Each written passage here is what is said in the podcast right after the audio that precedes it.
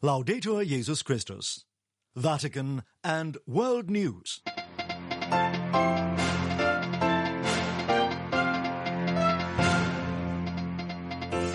In the headlines this Friday, March 1st, Pope Francis warns against dangers of gender ideology.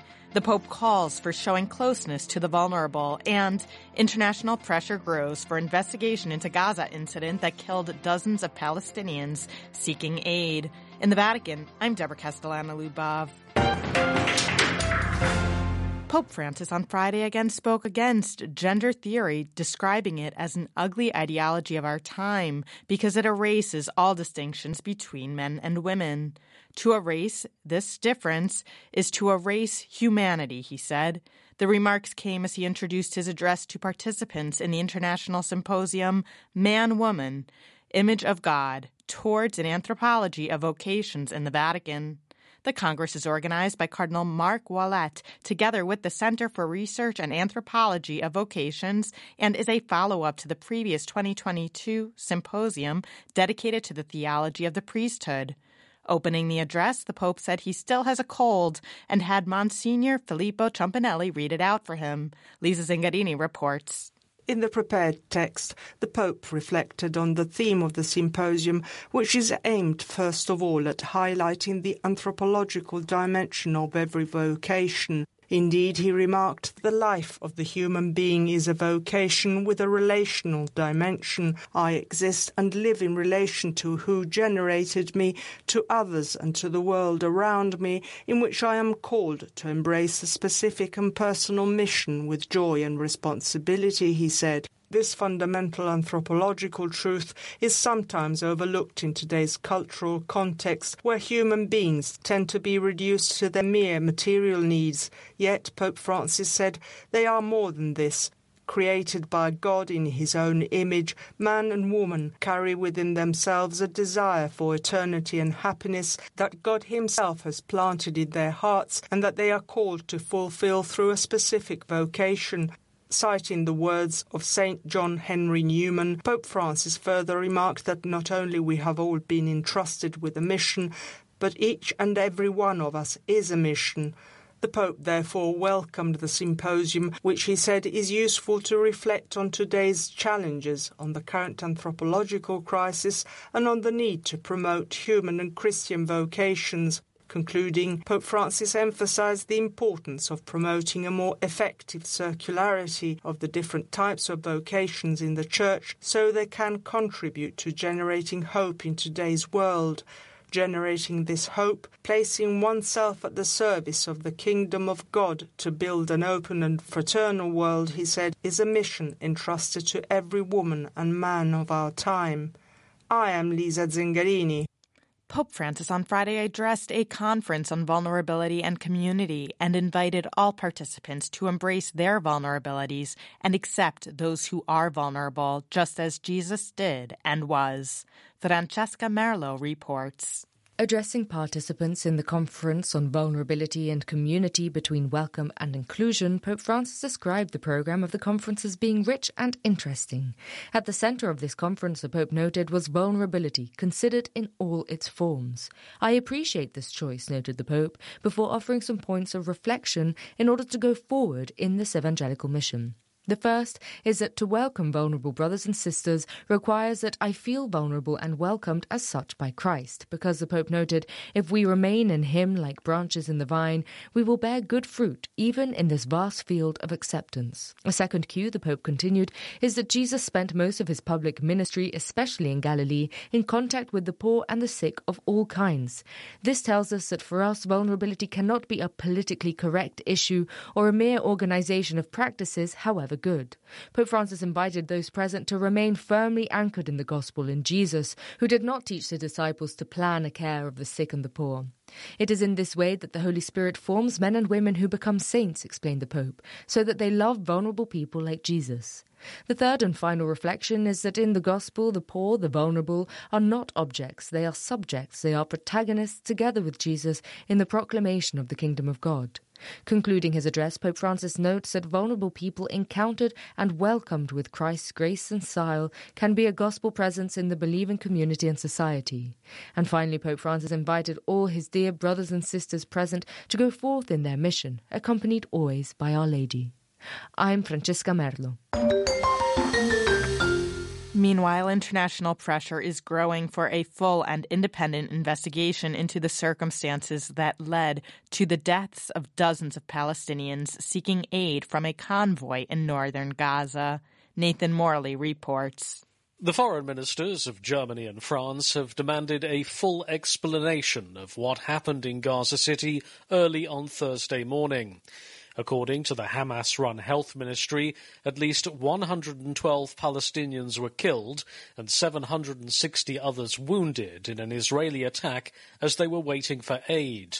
An Israeli military spokesman said the troops fired in self defense after Gazans stormed and sacked the aid trucks. A spokesman for the U.S. State Department, Matthew Miller, said it was endeavoring to find out exactly what happened. When it comes to establishing facts on the ground, we are urgently seeking additional information on exactly what took place. We have been in touch with the Israeli government since early this morning and understand that an investigation is underway. We will be monitoring that investigation closely and pressing for answers. Meanwhile, the UN Secretary General Antonio Guterres has condemned the incident and reiterated his call for an instant humanitarian ceasefire and the total release of all hostages. On Friday, the Secretary General of the Arab League, Ahmad Abul Gheit, condemned the aid truck incident, describing a barbaric and brutal act that disregarded human lives. On Thursday, it was announced that 30,000 Palestinians in Gaza had died from Israeli attacks amid a deteriorating humanitarian crisis in the enclave. Meanwhile, ceasefire talks have resumed in Doha this week between specialists from Egypt, Qatar, the United States, and Israel, as well as Hamas representatives. That's according to reports in the Egyptian media. No breakthrough has been announced, whilst the Israeli Prime Minister, Benjamin Netanyahu, has vowed to continue the military offensive.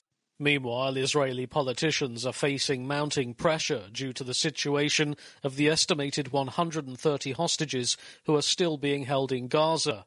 On Wednesday, families of those hostages embarked on a four day march from near the Gaza Strip to Jerusalem, demanding the release of their loved ones. For Vatican Radio, this is Nathan Morley reporting.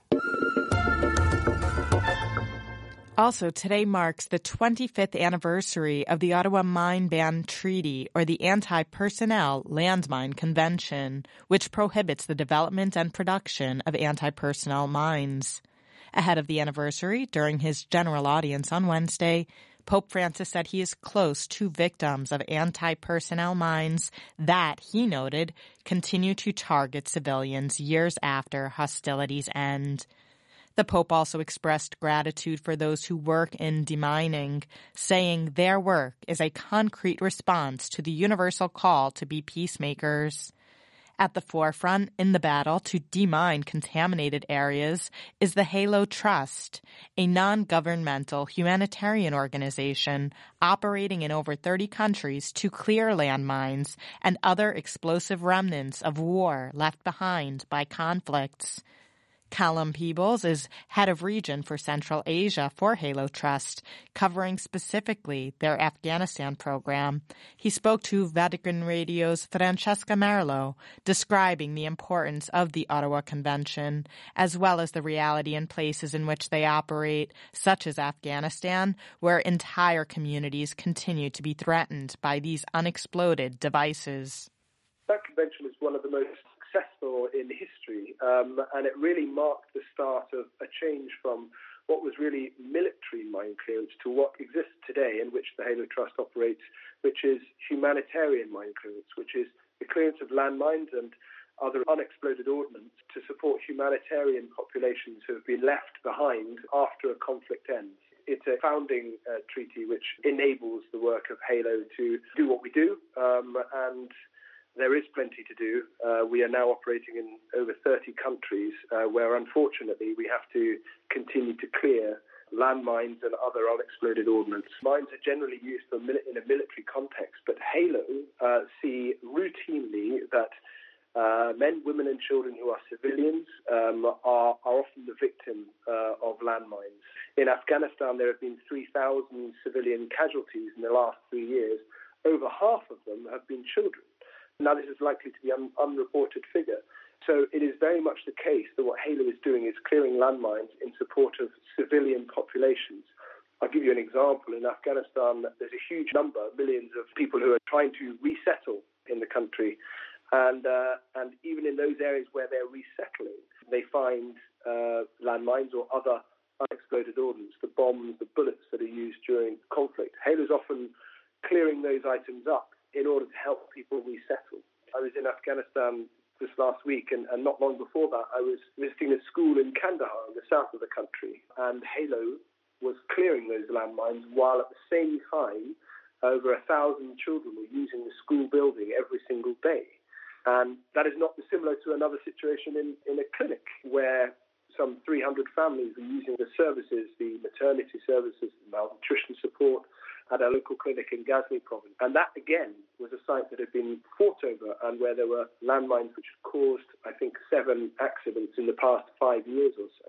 So landmines themselves are a weapon of war, and the Halo Trust exists to clear them up. And what we do is we employ local communities, so we provide jobs to those individuals who might not have any uh, employment options, and we train them to conduct clearance of those items all over the world, from Afghanistan to Cambodia to Zimbabwe. Also, the papal household preacher, Cardinal Cantalamessa, delivered his second Lenten sermon to Christopher Wells. The preacher of the papal household, Cardinal Raniero Cantalamessa, gave his second sermon for Lent 2024 on Friday morning, focusing on Christ as the light of the world. For us today, Jesus, the light of the world, has become a believed and proclaimed truth, the Cardinal said. However, he continued, there was a time when it was not just so. Rather, it was a lived experience, as sometimes happens to us when, after a blackout, the light suddenly returns, or when, in the morning, opening the window, you're flooded with daylight. Cardinal Cantalamessa asked what the words of Jesus, I am the light of the world, mean for us, here and now. The expression light of the world, he highlighted, has two fundamental meanings. The first, he said, is that Jesus is the light of the world, as he is the supreme and definitive revelation of God to humanity. The second meaning is that Jesus is the light of the world in that he sheds a light upon the world. That is, he reveals the world to itself. He shows everything in his truth for what it is before God. As he reflected on Jesus lighting the world, he went on to denounce the phenomenon of worldliness. Cardinal Cantalamessa recalled the saying attributed to Jesus in an ancient non canonical writing If you do not fast from the world, you will not discover the kingdom of God. The Cardinal acknowledged that there are many causes of worldliness, but the main one, he said, is the crisis of faith. In the struggle against the world outside us and inside us, he said, our great comfort is that the risen Christ continues praying for us to the Father. I'm Christopher Wells.